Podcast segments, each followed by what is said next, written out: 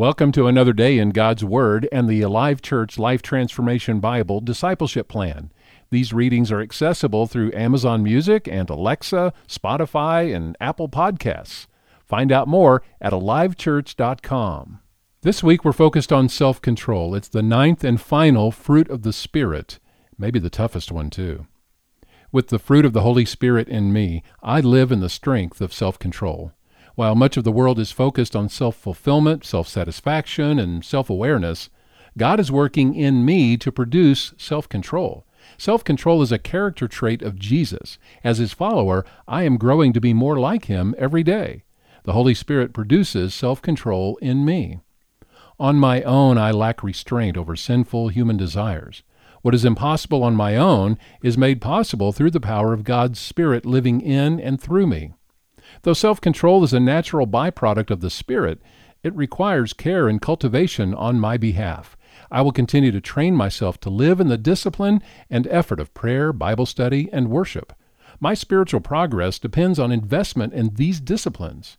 With the fruit of the Holy Spirit in me, I live in the strength of self control. Self control requires that I am honest with myself and God about my strengths and weaknesses, allowing Him to redirect my weaknesses. It is not a matter of keeping rules, regulations, or human commands. It is in no way a form of legalism, nor an exercise in self effort, rather, a transformation of my inward desires through the power of Jesus' Spirit living in me. Self control will lead to perseverance, giving me the ability to be steadfast and endure all things without giving up my faith. I take no pride in self control because I recognize there is no human effort that will make me right with God the Father. Self control is extended to me only through the work of Jesus, his death and resurrection, not my ability to keep rules. My choice to follow him means I am choosing to put to death anything that draws me away from him. I can only do this through the power the Holy Spirit gives me to live in self control. Self control touches every area of my life. When I feel I cannot live in self control, I will prayerfully ask the Spirit to prompt and remind me He is working in and through me. He is filling me with the spirit of self control, empowering me to focus my desires and passions on Jesus and His purpose for my life. He reminds me I can do all things through Christ who gives me strength.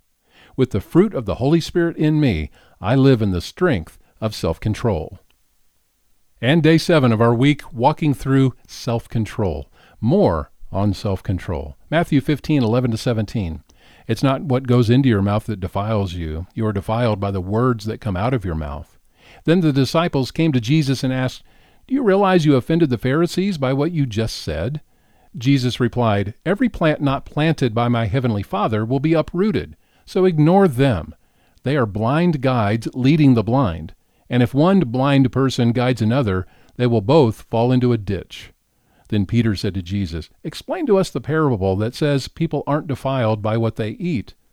Don't you understand yet? Jesus asked. Anything you eat passes through the stomach and then goes into the sewer.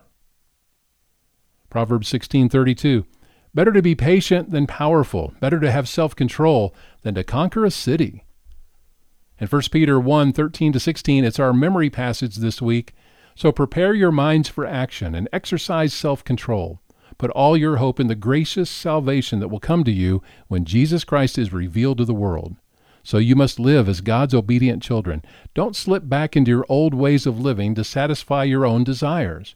You didn't know any better then, but now you must be holy in everything you do, just as God who chose you is holy.